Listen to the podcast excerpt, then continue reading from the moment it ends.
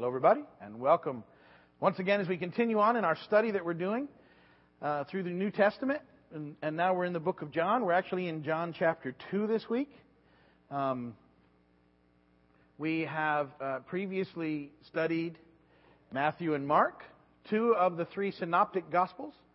Um, Matthew, Mark, and Luke are called the synoptic gospels. We've talked about why that is, in, in, in the sense that um, they, they seem to pretty much uh, uh, share their versions of similar stories and activities. Um, we're going to get to Luke, but we're going to do John first because then I wanted to do Luke and Acts together because they're written by the same author. And so we've moved into John, which you're going to find to be a little bit different. Um, there's a lot of similarities, obviously. We're talking about the same ministry uh, of Jesus and, and how he did things, but John's take on it is quite different. Um, we're going to see in the Gospel of John, things that we didn't see in the Synoptics. Um, and and uh, those include all the I am statements that Jesus makes. I'm the bread of life. I'm the door. I'm the gate. I'm the good shepherd. Um, all of those are unique to the Gospel of John. And um, we're introduced to uh, some people in different ways. We we get to see some encounters, and um, John uses people to sort of represent some things that, that we need to look at. And while each of the synoptic gospels was sort of written to a targeted audience, John's gospel is more universal.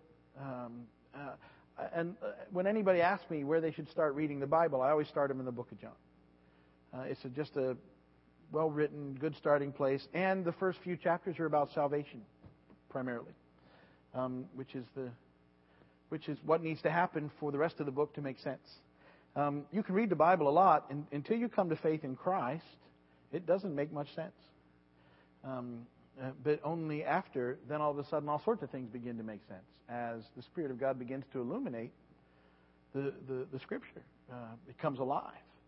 And all of a sudden, you, you begin to see things you hadn't seen. And that's why um, it, it's so different after you come to Christ. I don't know how many of you can, can relate to the difference. Personally, in my own life, I tried to read the thing several times uh, as a young man and it never made sense to me. And then when I got uh, saved, when I was 25, all of a sudden it made complete sense. And, and I can only attribute that to the movement of the Spirit of God in my life. It was the same stuff. It just, I could never get, I never really could get that excited about it um, prior to that because it was like, well, what, what's this all about? So, uh, John is going to hopefully open our hearts uh, for all those things and then uh, help us to see uh, some things that perhaps we haven't seen before. We will still see, though, the encounters with the Pharisees. And uh, the Pharisees still don't like Jesus, even in this book.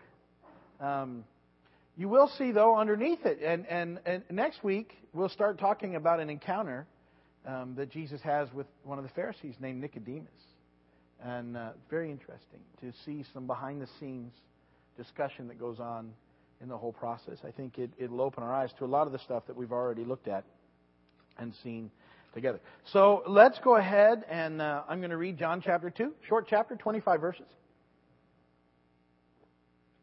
It's there in your notes. You can read along in your Bibles. Pick up a Bible off the pew if you want, whatever, or you can just listen to my soothing tone. Thank you very much.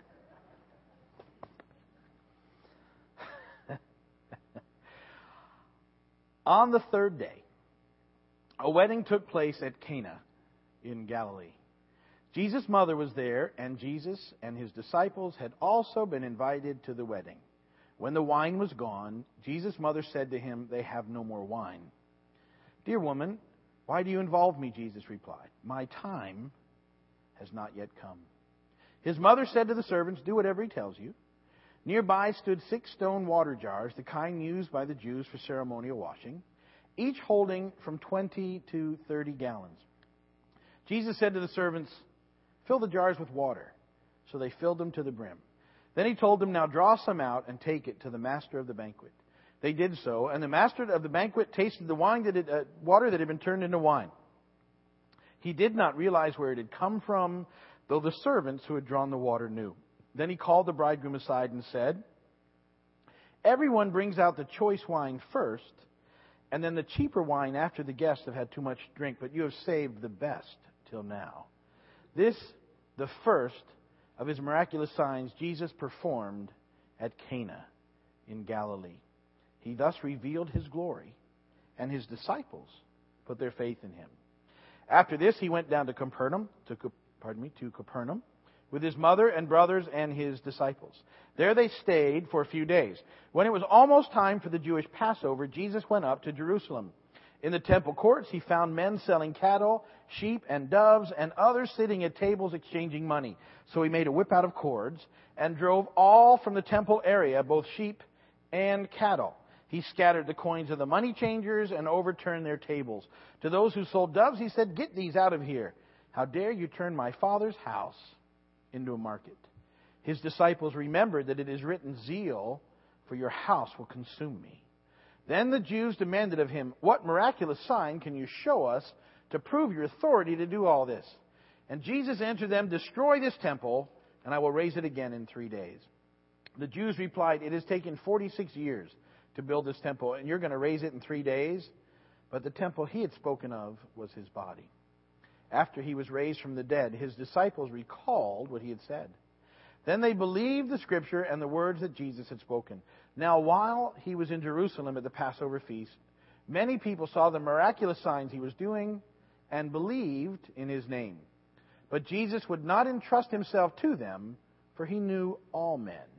He did not need man's testimony about man, for he knew what was in a man. And blessed be the word of the Lord. Okay. Interesting stuff in those 25 verses. Um, Jesus' first miracle. This whole business of him turning water into wine.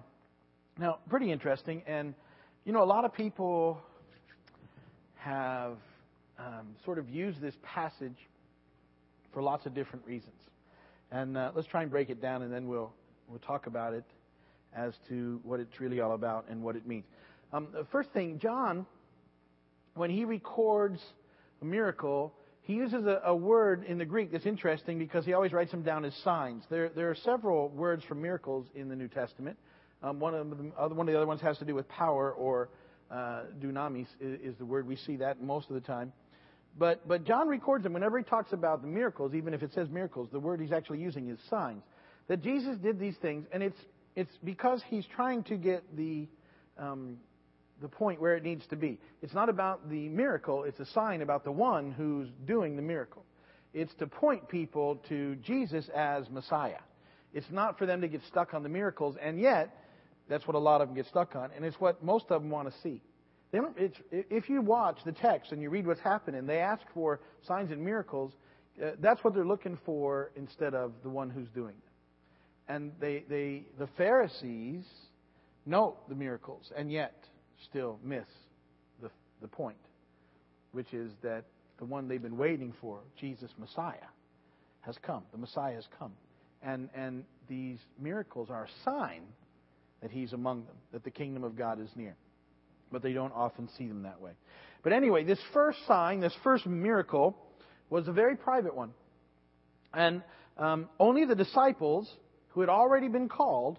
Now, I, I don't think he's got his whole group with him yet. Um, if you if you note that when the the passage starts out, um, it starts out funny because it says the third day, on the third day. It's talking about three days after the calling of Philip and Nathaniel. So it recorded for sure. We got four in there that he's picked up so far. So it's probably not the full group yet. And it would explain why none of the synoptics have there. Because if Matthew wasn't there, the other guys sort of borrowed off of Matthew. Mark and Luke borrow heavily from Matthew. If Matthew wasn't there to see it, he didn't write about it. And so we have a smaller group of disciples. It's a very early part of Jesus' ministry that's happening here. And, and uh, this is his very first miracle. That's recorded, and it's very private. In that the disciples saw it, Jesus' mother sees it, and, and uh, however many servants there were who were scooping it out of these uh, ceremonial pots. They're involved. And so um, here's this wedding. Now, wedding feasts at this point in time lasted up to seven days. That's a pretty long time. Um, lots of things happen in sevens, though, in, in Scripture. And um, it was all part of an extended ceremony, and we've talked about, but it's worth talking about again. Uh, and because it's so important to us in understanding um, some of the things that Jesus did. When, and you've heard me say this, when a young man saw a young woman in Jewish custom and he, he wanted to marry her, and we, we often tell you that, that, that that's how men, men see women and go, okay, I'm in love. Um, women do it differently, thank goodness. Um, but, but a man would see a woman and say, that's the girl for me. And he'd, he'd go over to the house where, where the girl was and he would introduce himself to the parents. And he would state his case why he would make a great husband. And, uh, and the parents would weigh in on it, yes or no, and they'd have to get past the parents first. And if the parents thought, okay, you'll, you'll be just fine, um, the, the young man would produce a glass and a flask of his own wine, and he would uh, pour the glass on the table, set it there. The young woman would be invited into the room. She knew the deal. This was part of the ceremony. And, and she would have to trust in her godly, God-given intuition, which is what women have. Um, and she would, in a very short period of time, have to determine if she felt like this was a, a good choice for her as a husband. And, and if she picked up from the glass and drank from it, his glass, it was a yes. And if she didn't, it was a no. And she would just, off she would go. And I don't know, the guy would probably break down weeping and, and crawl out the door, slam down his glass of wine and say, see you later. I don't know what he would do. But uh, this was the process. And then, if it was a yes, um, they were pretty much officially betrothed at that time. That's what it was called, engaged, but betrothed. Uh, and the, the young man then would leave and he would prepare a place for his bride. Um, and you're going to start tying this into Scripture, right? And so, because we have someone who's preparing a place for us, right? All right. And then when it was time, see, because I teased about this, but the young man wanting to go then and, and, and pick up his wife would probably very quickly try and throw something together and say, okay, home, home sweet home, you know, which could involve, you know, like hanging up um, one of those things that you swing on. What is that thing? Hammock. Thank you. And uh, done. Here we go, sweetie. Um, but the father of the groom would determine when everything was made right. And only when the father said, okay, it's time, you can go get your bride, could he go. So, how does that relate to us? Um, just in the beginning, well, uh, the communion that we celebrate was interrupted, funny, by Jesus' third cup in, the cup of redemption. This is my blood. But the whole ceremony changes that point. And basically, at that point, he's extending the glass to the disciples as a representative of the church. And it's, a, it's this, op, this opportunity to, to join in when they drink it, they drink it for all of the church. And every time we drink communion, that's us saying yes to Jesus. He's gone to prepare a place for us. He's making it ready. He's called the groom, uh, and, and we're the bride. And, and he's coming back, and the only one who knows when he's coming back, Scripture tells us, is the Father knows. And the Father's going to send them at just the right time to get us. And in kicks this wedding feast that we're waiting for. And so traditionally, the Jewish people celebrated things, and every time they do, it's a reminder of all this stuff and all this uh, picture of ceremony that we have in the Scripture that we may not be aware of. So, so we're in this process of waiting. When He comes back, there's a big feast, right? That's the one we're all waiting for.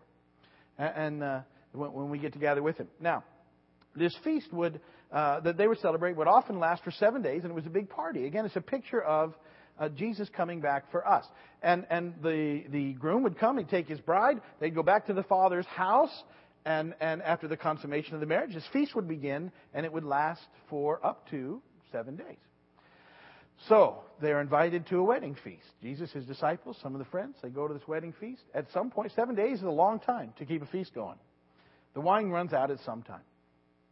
And um, Jesus' mom looks at him and says, Can you do anything about this? Now, no, what's important, because verse 11 says this was his first miracle. I don't believe that Mary was looking for him to do something miraculous. I think she was just wondering if he could handle the situation. He was probably, being who he was, he was probably pretty handy. and probably good with problems, and he never sinned, and he was a good kid. Jesus, can you do anything about this? And he said, and when he says woman like that, it's a very it's a term of endearment. It's not like we say it, it doesn't sound as good now, but he's saying he basically, mom, you know, why are you why are you trying to get me involved in this? My time, it's not my time yet. I, I'm, I'm and and part of that is him saying, I can only do what the Father wants me to do. It's, he's, he's trying to make sure that that's known in, in the process. But, but he somehow condescends. And um, he, he says, Well, all right, fill the ceremonial pots with water. And they become white Now, again, to hold this in context, um, my understanding of wine back then, why it had uh, some uh, impact to it, because it was something that was fermented. Uh, it was it was usually cut with water, and it helped make the water better because they had a lot of issues with water over there.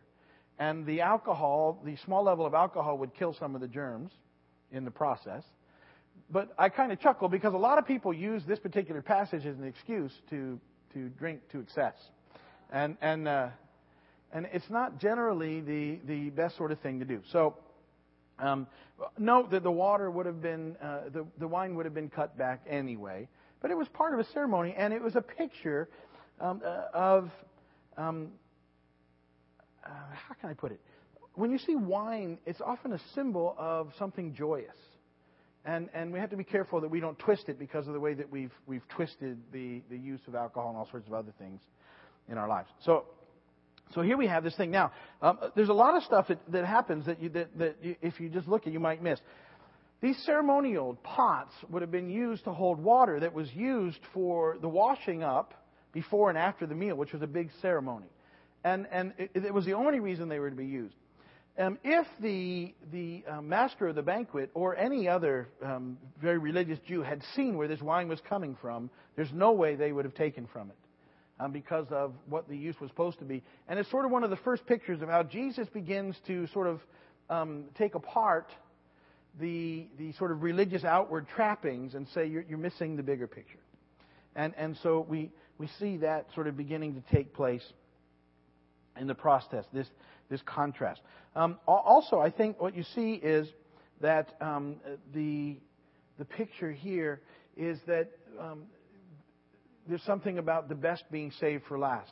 And it's an announcement that Jesus and his ministry, as it comes and presents the kingdom of God and how relationship with God is supposed to be, is a, is a huge advance over the religious system of the day, which had, we had already talked about, dwindled into nothing but rules and regulations, and there was no relationship left.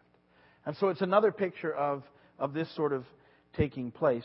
It's also, um, in the Old Testament, Moses um, if you remember, he he had a little encounter where he did something with water too, and and what he did was he turned water into blood. Remember that? Which is a picture of the judgment of God. Jesus turns water into wine, which I think is a picture of the joy of God and the promise of the coming of the Holy Spirit. And it's a whole different type of ministry. And, and so all these little things are sort of happening in this process. Um, as the creator, as we, we introduce Jesus as the Word and, and, and who, who created, um, uh, you know, this process of fermentation takes place over time generally. Uh, and, and yet, um, Jesus did it instantly. Uh, and, and it's a picture of a transformation. And a lot, his ministry would be one of transformation. Again, all these little things are things that we can see in these first few verses here in um, the book of John. Now, um, we move into verse 12, and, and for the next five verses, we're, we have this in, in instance of Jesus cleansing the temple. Now, in, in our previous books, uh, in the New Testament, we've, we've seen this take place as well. Uh, and we, we saw Jesus clean, cleanse the temple just uh, towards the end of Mark. We saw that whole process happen, that uh, he did it, and we talked about that in length. Well, now John records this as happening at the beginning of Jesus' ministry. The other one's at the end, the final week. So what, what happens? I, I, I believe what happens is there's two. And, and there's one at the very beginning of Jesus' ministry that, again, there's not a full group of disciples yet, um, that he goes in and he cleans house. And it's a big statement that he's arrived, that he's on the scene. And I think it's a fulfillment, this first one, of a verse in, in Malachi chapter 3, verses 1 through 3. You can write it down, I'll read it to you. But um, um, there's this, this fulfillment, this sudden fulfillment that's supposed to come. Um, See, I will send my messenger who will prepare the way before me. That was John the Baptist. Then suddenly the Lord you are seeking will come to his temple. The messenger of the covenant whom you desire will come, says the Lord Almighty. But who can endure the day of his coming? Who can stand when he appears. And, and it goes on, it says, For he will be like a refiner's fire or a launderer's soap. He will sit as a refiner and purifier of silver. He will purify the Levites and refine them like gold and silver. Then the Lord will have men who will bring offerings in righteousness. Jesus comes to the temple. Um, and he sees that it's been turned into something far different than what it was intended. And we've talked about that in our previous studies. Um, that, that the temple was, a, was to be a place where people were to be able to go and connect with God, and yet it had been turned into a money making enterprise. And in fact, if you really needed God, you couldn't even get in. Um, you know, they wouldn't allow the sick and the lepers and the uh, none of these people could get to God. They couldn't. They couldn't get into the temple. They they were denied access. And, and yet uh, uh, Jesus comes to change all that, and we see him every time he comes in there. Uh, he's changing, and he, and he always makes an entrance and an appearance at the temple, and he's he's going against the established order in the process. In this case, he he uh, he kicks everybody out. He, he makes a whip and he drives the basically starts a stampede, drives all the cattle and stuff that's in there out. Get out, and the money changers go. Everybody out. You you you you're desecrating my father's house. Now the disciples later on remember a verse from the Psalm: "For zeal for your house consumes me, and the insult of those you insult, um, the insult of those who insult you fall on me." And and ultimately we see that fulfilled in Christ as well. When he comes back the next time and cleanses the temple, it's the ultimate trigger for his death. It's what uh, finally takes him there. Now, uh, in, in verses 18 through 22, uh, the authorities want proof of his authority. Who are you to do these things? And what they ask for is a sign. So again, they're hung up on the miracles. They, they, they never see the one who, as pointing to the one uh, uh, and who he is. Show us some, some sort of sign that you're supposed to be doing this. And Jesus gives them this interesting answer that, that they just look at him and shake their head. destroy this temple, and I'll raise it again in three days. Now, they're thinking that he's talking about the temple, which has been a project. It's obviously been built for a long time because it says 46 years there. Herod's been rebuilding the temple at this point in time. And uh, they spent 46 years on it to get it to where it is at that point in time. And uh, uh, they think that's what he's referring to. But later on, the disciples figure it out, right? John is writing now from a vantage point where he goes, later on, we figured it out. Remember all the time that he said, I'm going to die and crucified, raised again, nothing, nothing, nothing, nothing. But later on, they go, well, that's what he meant. I, that was probably a big light bulb day, don't you think? Ah, because he taught it over and over and over again. I'm going to be crucified, then I'm going to raise, be raised again. Yeah, right. When are you setting up your kingdom? Over and over and over and over and over. Okay, so um, uh, they they finally get it, but but the other guys don't. And then in the last few verses, it says that um, Jesus does other miraculous signs while he's there during the Passover. John doesn't choose to record them for us. But the people see him, they see the, the miracles that he's doing. And it says something interesting in the last few verses. It said that those people believed in his name. Now, there's a difference between that statement and what the disciples did when it says the disciples placed their faith in him. And, and that's the difference. And that's why it says Jesus didn't trust these people. Because what they believed in was that he was able to do these miracles, but they never accepted him as their Savior, as the Messiah. They never got it. The disciples did. And that's what sets them apart. And that's the difference. And, and it's, a, it's a major difference. Because there's still a lot of people today. Well, Jesus was a good guy, good teacher, made a difference, impacted the world, they don't get it. They don't take it to the next step and and that's sort of the the end of chapter two and what is there and and why that's a difference. It's, it's one thing to believe in His name, but it's another to place your faith in Him. And and there we see the beginning of the difference already between the disciples and everybody that hangs around, and what that looks like, and why there's a difference today. And and you know, same way today, you become a disciple of Jesus by placing your faith in Him. That's how it works. And that's the end of chapter two. All right. Next week we'll do part of chapter 3. I'm not sure if I'm going to get to the whole thing because I'm going to shorten it a little bit. But that's enough. The, chapter 3 is really rich. So it'll probably be good to do it in two days because it's the encounter with Nicodemus and the famous lines, You must be born again. It's good stuff. And I look forward to reading it. Okay. Um, nobody's upstairs to turn that video off for me because Barry usually does it. And uh, you don't. You, um, it's all right. I'm gonna I'm gonna I'm gonna go turn it off. So uh, and you guys collect the prayer requests and have them here. and I'll be back in like 30 seconds, all right? Can you do that? Nobody freak out.